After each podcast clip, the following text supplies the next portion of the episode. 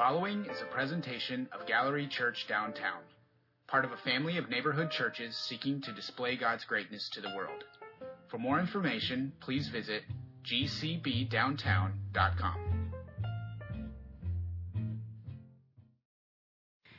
Um, so it's on page 175. It's Deuteronomy chapter 1, verses 1 through 8.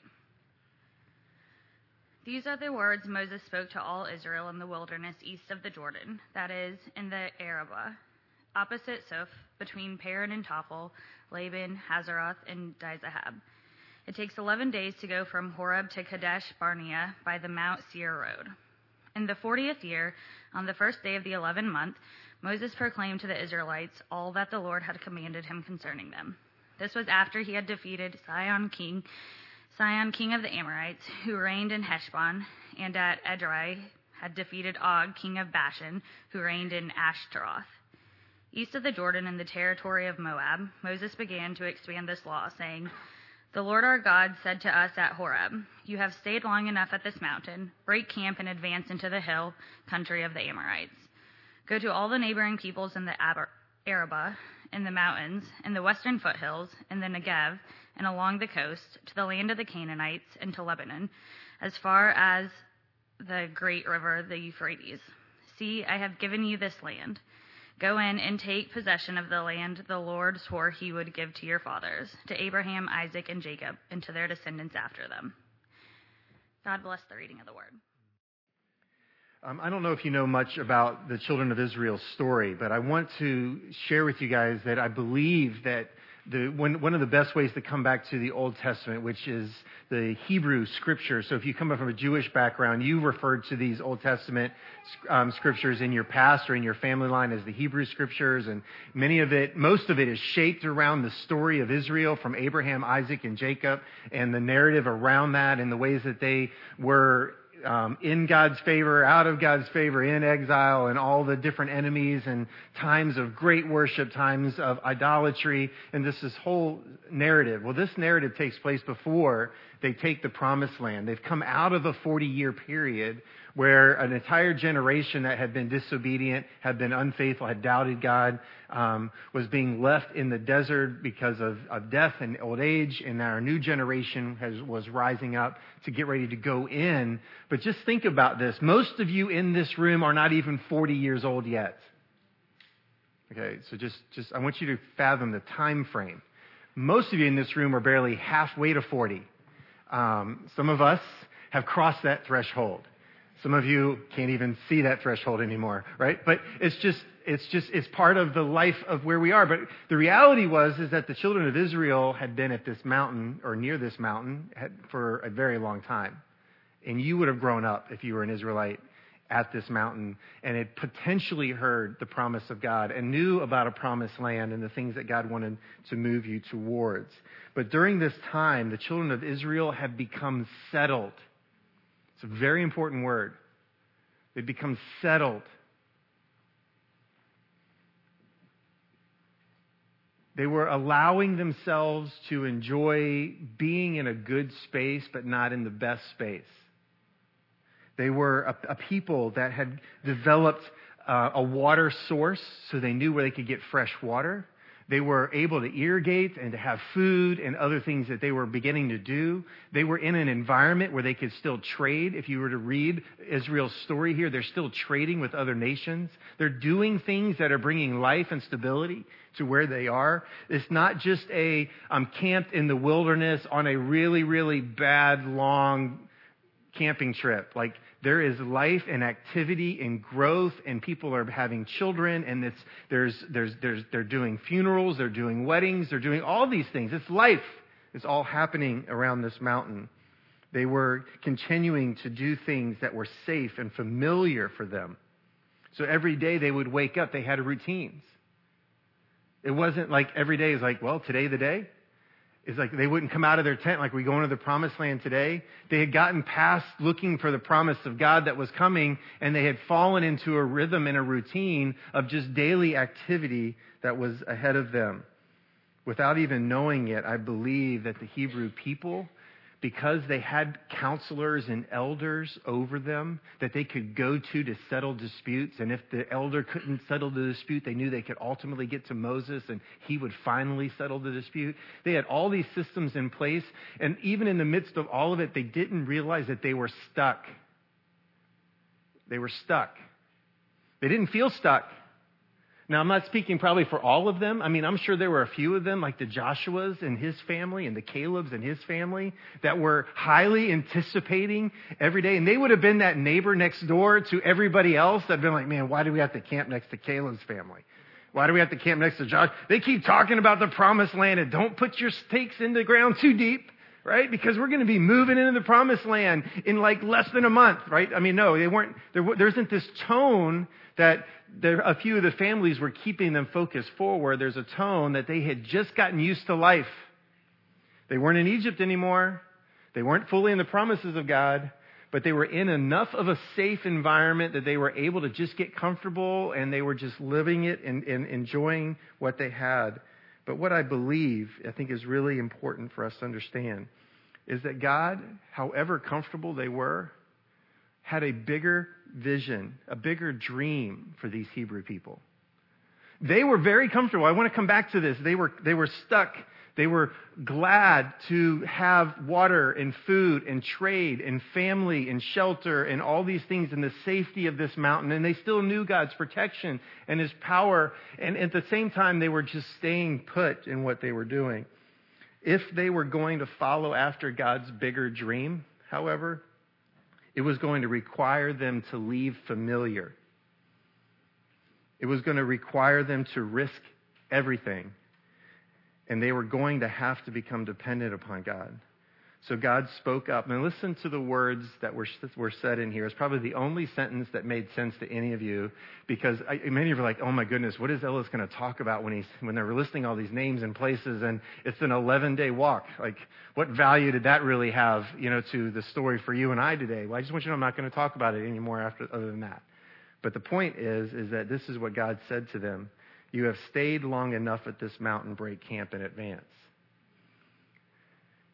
Now, most of you in here that have been following Jesus for at least a little while, and at least at some level have tried to find a prayer voice, or at least aware that God speaks to you, probably somewhere in your spirit know that God has said this to you about something. I don't think God has dropped this sentence from his um, words to us where you have felt like God's been urging you to do something, urging you to do something, urging you to do something. A lot of times it's people related. It could be that God wants you to talk to a neighbor or go invest in somebody or go help, you know, whatever. You just know. And, and I can see by the look on many of your faces, you're like, yep, I know that voice. I know I've had him say this to me. And I believe it's because in our innate human desire, if we're not careful, we, it is to just protect and to hole up and to have safety and to take as much comfort as we can in a very difficult and dark world.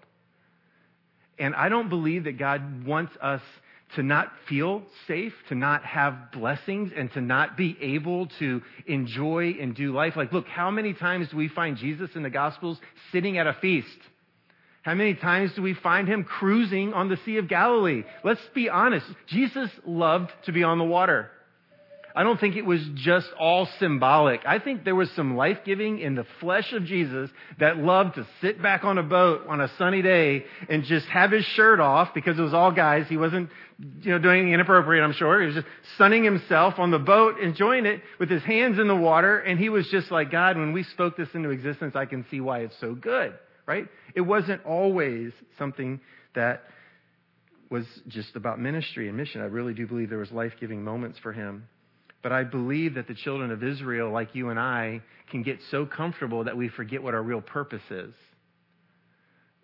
The real purpose in our life isn't just to make good camp until Jesus comes back there is something more for us. The entire life of you and I, according to the ways that Jesus simplified the commands, is that you and I, because of God's love for us and our love for Him, becomes a fountain of overflowing love for other people. Our life purpose until Jesus comes back is to be a loving life source towards others. And if you've ever been around somebody like that, you know they're a joy to be around. Relationships that practice God's love with one another are the only thing that you and I can take into eternity. I want you guys to understand this. I don't know what eternity is going to fully be like, but the one thing that I do know is that I'm not going to be in it by myself. That it's going to be packed. And our relationships are going to be good. We've got like nine weddings coming up this year in our church family. And I've been meeting one on one with a lot of the couples. And the one thing that, that I, I love when I have a chance to talk to these couples as we're filling up all my weekends this year um, is, is that we are, we have moments where you can look at somebody in the face and be like, that's sweet.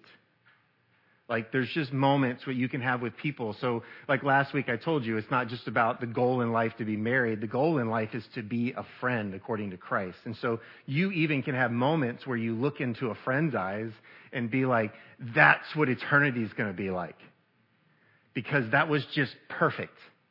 It was a perfect encounter the cup of coffee and the conversation and the love that was shown and the, the, the walk and the beautiful day. And we get glimpses of eternity in the relationships that we have on an, often in our life, especially if you are showing love.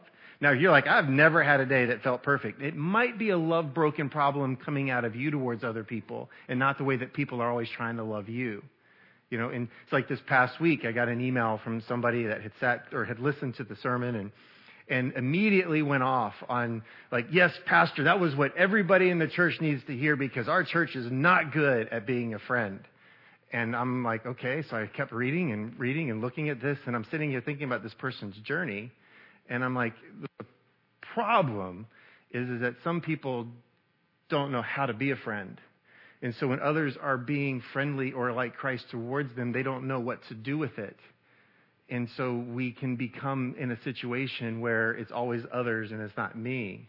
And that's why I love the story of the Good Samaritan, because it's framed around the confrontation with somebody that was in legal law in that time period. And that person wanted to know from Jesus, well, who am I responsible to love? And Jesus looked at that particular person, told a powerful story that we don't have time to retell today.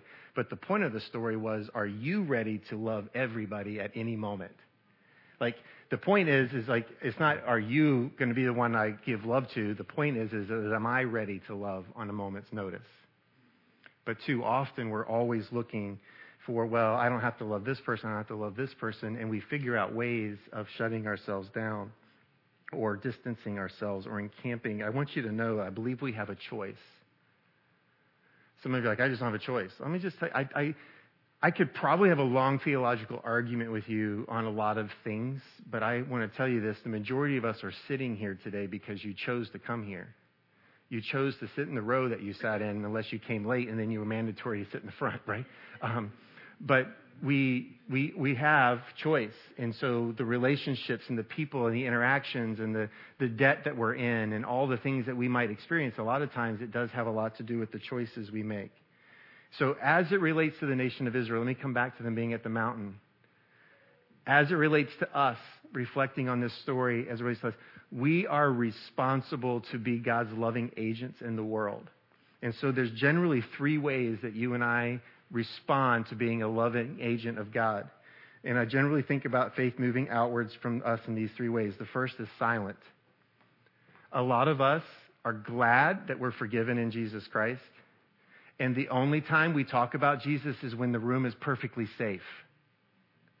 So we'll go here and we'll mention Jesus. We'll even pray with people in this room. We'll go to our growth community or a small group or a Bible study or a campus fellowship and we'll go into those environments. And I'm going to say you might be talking about Jesus, but it's a safe place. It's a Mount Horeb place where everything is protected. Everybody already automatically assumes and everybody knows God. Everybody already loves Jesus and, and it's just a safe place. And, but I feel like that the, the commission and the love of Jesus isn't just for us to be silent and only talk about it in camp. We need to be careful that. The second way is people that I'm going to call proclaimers. Now, these are the people that don't mind telling everybody about the fall and redemption of the world. These are the people, as it relates to Jesus, that are like, you're a sinner, you're going to go to hell. Right? That's the proclaimer. They're the ones that are only about you sinning and you and your eternal destination. I'll talk more about this in a minute. And then the other third group is the demonstrators. This is what I refer to as the demonstrators, the people that are only about the creation and restoration. They don't necessarily want to talk with everybody about sin. They want to talk about how the world is broken and creation is broken and it all wants to be restored. And so the silent people are gentle and they're kind and they blend into the fabric of society and people don't know that they believe in Jesus outside of church and many of their friends would be shocked if they actually said that they believed in Jesus, but they're like, they're a good person. Well, maybe since they're good, I guess I could see why they might believe in Jesus, but they don't know from you that you believe in Jesus. The proclaimers, everybody around them knows, and they generally struggle to have close friends, but they're good hearted. They want with the well intentioned message of Jesus Christ, they want people to follow Jesus. They know that the earth is going to end. They know that there's a judgment coming and, in all of their life, anytime they see somebody in the face, they only see, are you ready for the judgment? Are you ready for the judgment? And that's kind of how they've been motivated and they move. And their urgent focus is to help people surrender from their sins so that they can come face to face with the cross and be ready for the final judgment. And that is a phenomenal desire is for you to love people so much that they're prepared to see Jesus face to face someday demonstrators are people that have come out of that because they felt like it was incomplete.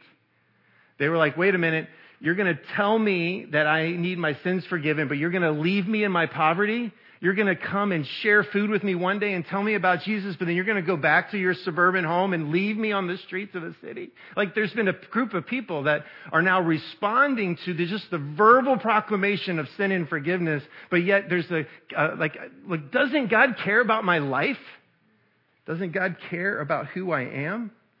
And so the demonstrators have this desire to switch things from like the eschatological thinking, like this, are you prepared for judgment to ethics, like Christian ethics? Let's talk about Christian ethics. Let's talk about the things that we should be doing or not be doing.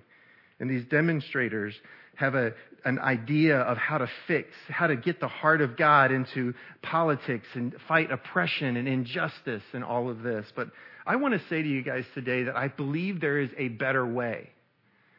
There is a fourth option, so to speak, according to all of this that we've been talking about. Because we need to get to the point where we understand the full story so that we're not get, we don't get stuck in Mount Horeb moments. If we understand the full story, we're going to realize that I can't just pitch my tent in comfort. I need to continue to move forward until I see Jesus face to face because I have a relationship with Jesus and I know I'm going to see him face to face, but because I'm an Advent person, an in between person, I have something to do until Jesus comes back. And, and the story goes from creation to fall to struggle to redemption to restoration to return. And we've got to get to the point where we know how to talk through that story and that narrative to say to people, we are between the redemption and the return. We're in that restorative period of time where there's stuff that we need to do and we can't just find a nice mountain to pitch our tent near and stay comfortably by it. This better fourth way is friendship. Can I just tell you this? That if somebody doesn't know Jesus, the best way for them to come to know Jesus is to be a friend of somebody that knows Jesus. Somebody that they can actually talk to about Jesus, that can talk to them about the sin, the, the, the, the things that displease God, the, the activities of our heart that need to be rewired or remade new, because the, the, the, the cross is important. Good Friday is a necessary part of the story that leads to a joyous resurrection story that is that, that, that happened and we have a, an alive and eternal Savior. But yet we can't not tell them the good news, but yet then invite them to become like Christ in the world today. The children of Israel, and this I put this on a slide for you were fixated on a life around Mount Horeb, but God wanted them to be a light to the nations. Listen to this boldly showcasing his character to the rest of the world. Boldly showcasing the character of God to the world. That's what we've been called to. That was a commission given to Abraham, Isaac, and Jacob, and the, the, God that wanted the nation of Israel to be a light to all nations. And then there's very similar language in the gospel, the way Jesus starts to speak to the Jewish audience and the way he demonstrated it to the Gentile audience, that we get all the way to Jerusalem when we find out that Jesus wants the light of God to go into those extremely dark places. But how this could not happen. They could not showcase the character of God to the rest of the world unless they broke camp. This word breaking camp in the NIV translation actually comes from the similar words that are used in other parts of the Old Testament to describe Israel's response to repentance. It's the same word. And so the, the translators of the old language that translated the NIV that we use today were getting to the heart of Israel breaking and going to some other direction. But it wasn't just a physical act of let's pack up our tents and move. There's a spiritual tone to the word that is now decided that they're using for breaking camp and advancing, and it has to do with repentance. And to repent in the Old Testament understanding, which I think is very relevant to us, is to turn your perspective and to change your philosophy and mindset. Let that rest on you just for a minute because there are many of us in this room that believe that we know the definition of friendship.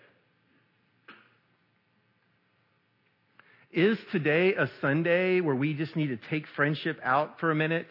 Look at our definition. Look at the example of Jesus Christ. Look at the teachings of Jesus Christ. Look at the testimony of the church and say, is my definition of friendship the same as Jesus' definition of friendship? Is the way I act as a friend the way that Jesus would act as a friend? And I want you to know that there's a lot of questions that come out of this that I don't think we'll have time to begin to see fully. Um,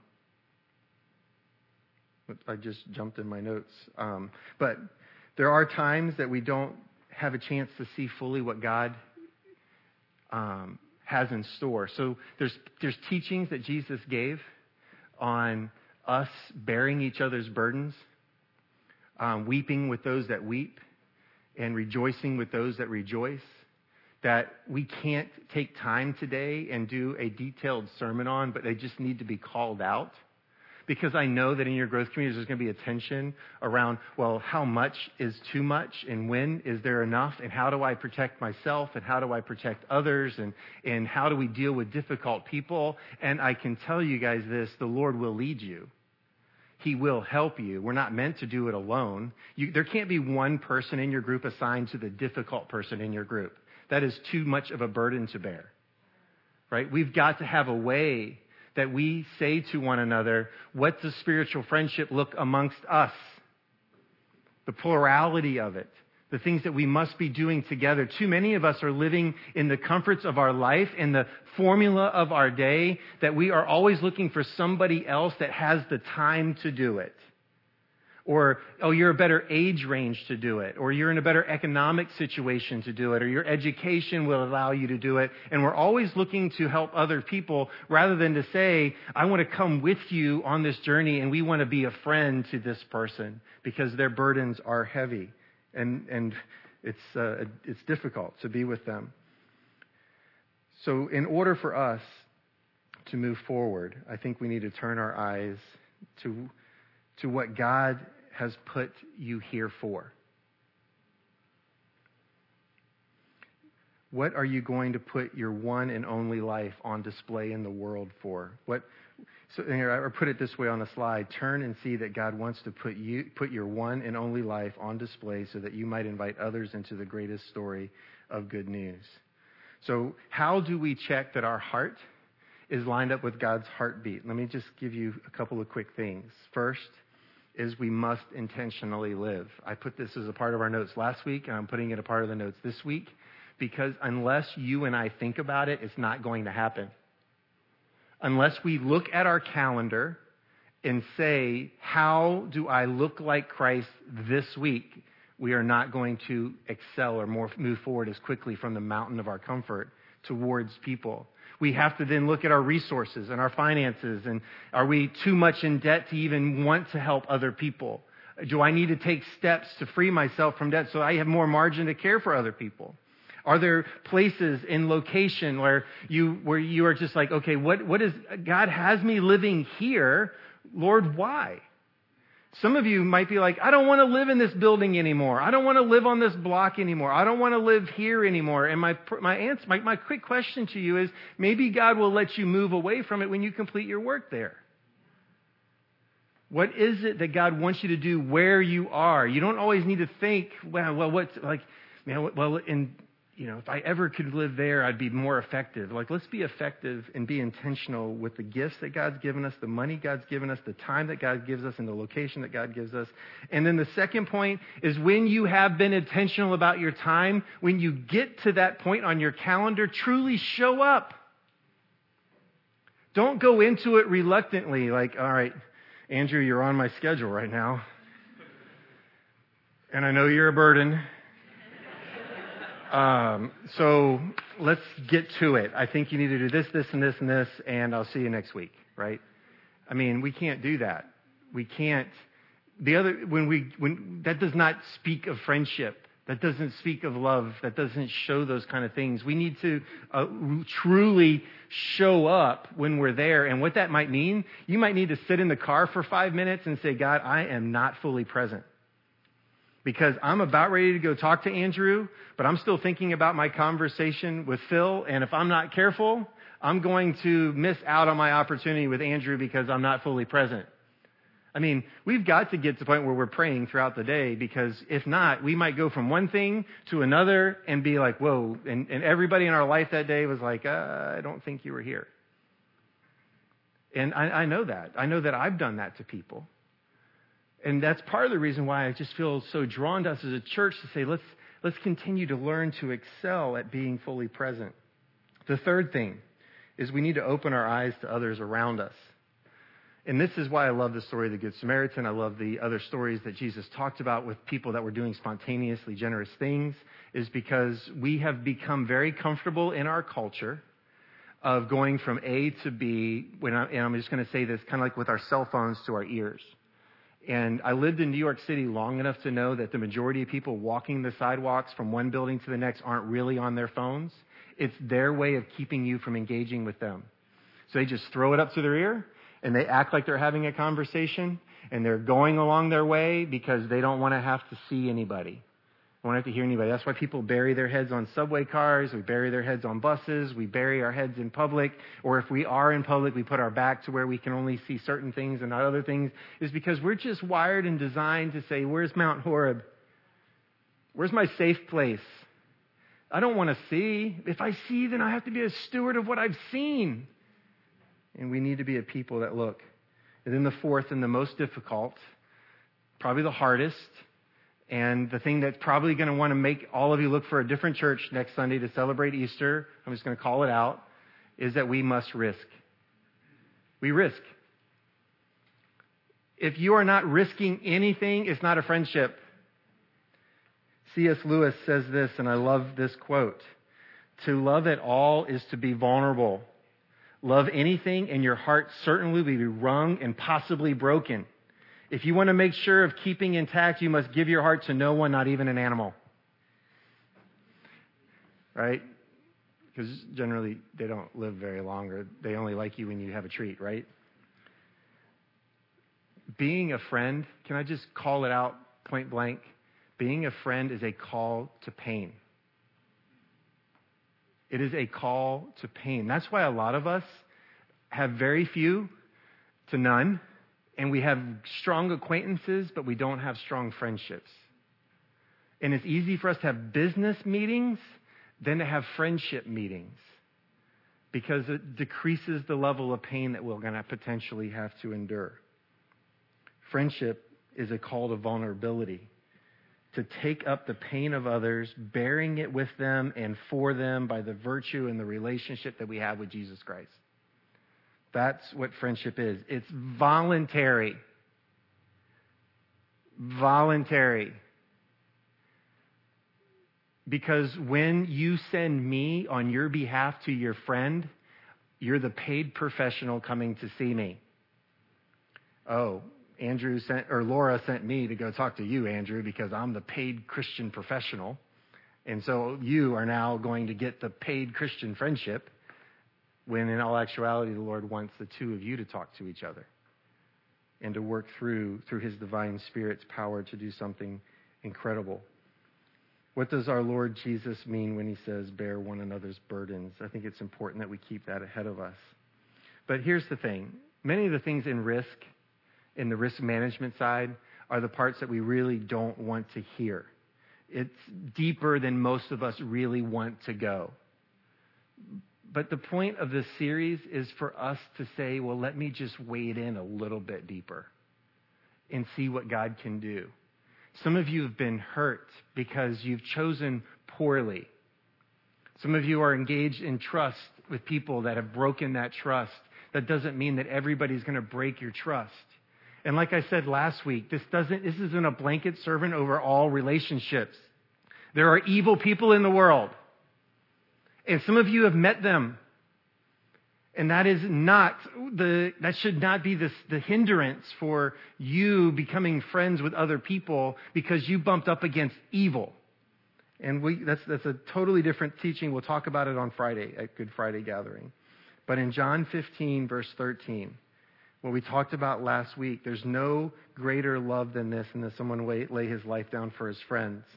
Here's a quote from Wesley Hill from his book, Spiritual Friendship.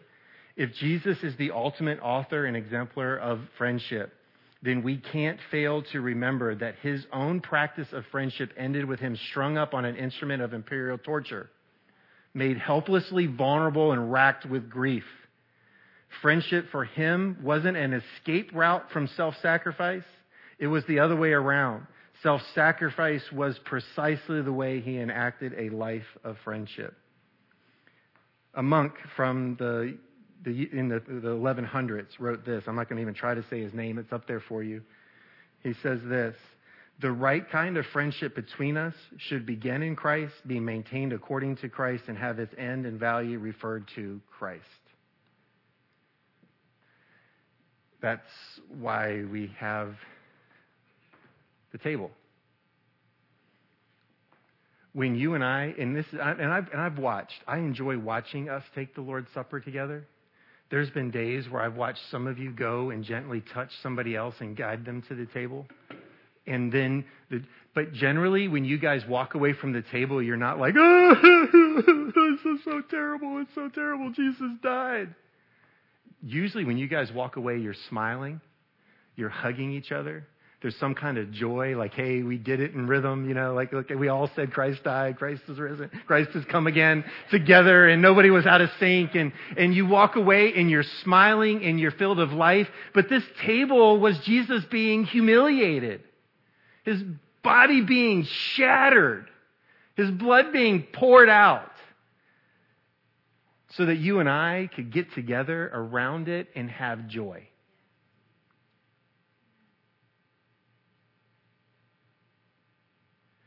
Friendship produces joy. Loving somebody to the fullest extent is painful, but the benefits are beyond our wildest imagination. As we close today, I just want to remind you of the closing points last week because I want it to be redundant we need to acknowledge out loud in the mirror or to our friends that we need friendship. It needs to be spoken. It is a unspoken expectation that we many times bring into a relationship and we never really say it out loud that Chris, you're my friend. We just, we need to admit that we have a need and a desire for friendship. We also must practice we even, some of you are spiritually mature enough that you can look at the people in the row around you that you know and say, Do you guys have time today at 3 o'clock? I would like for us to go and practice the sermon that we were just taught. Like, can we just get together and just have an hour of practice and just see how friendship works out in this regard? I think that many of us in here, we need a fresh taste so that we can build some momentum. Because if some of you catch a fresh taste, it's not too long before you're passing it along. It's sort of like me meeting somebody new to Baltimore, and I'm like, have you been to Vaccaro's? I mean, it's almost instantaneous when we start talking about food. I'm like, hey, have you had Vaccaro's desserts? From their wedding cookies to their gelato, you can't go wrong. You just need to go. Right? Why can't we be that excited about friendship? Have you, have you been in, have you had a, are you, are you a friend with somebody from the Gallery Church? Those people know friendship. They know life. Like, you get around them and, and things are broken and it should be bitter, but it's sweet. It's like, how could this cup become so sweet? Because of the great display of friendship. So we also, the fourth thing we talked about last week was being intentional. I mentioned that. And then the fifth thing, and the hardest thing in relationships, is to be rooted. Which is kind of opposite of the Mount Horeb story. So I don't want you to be confused. You can get rooted in a comfortable lifestyle that has you disconnected from people. The point is, is that we have to be connected in the purpose of God with people. We don't just need to be connected and rooted in a place. We need to be rooted in the purposes of God with these people. That way, if we lose buildings by fire or not paying the rent or leases end, that no matter where we go, we're together. We're rooted together. We're following Jesus together. There's nothing hindering us being together with Christ. So our response today is this. I'm asking us, myself included, to turn and face what our Father in heaven has for us, and that is friendship. Let's pray.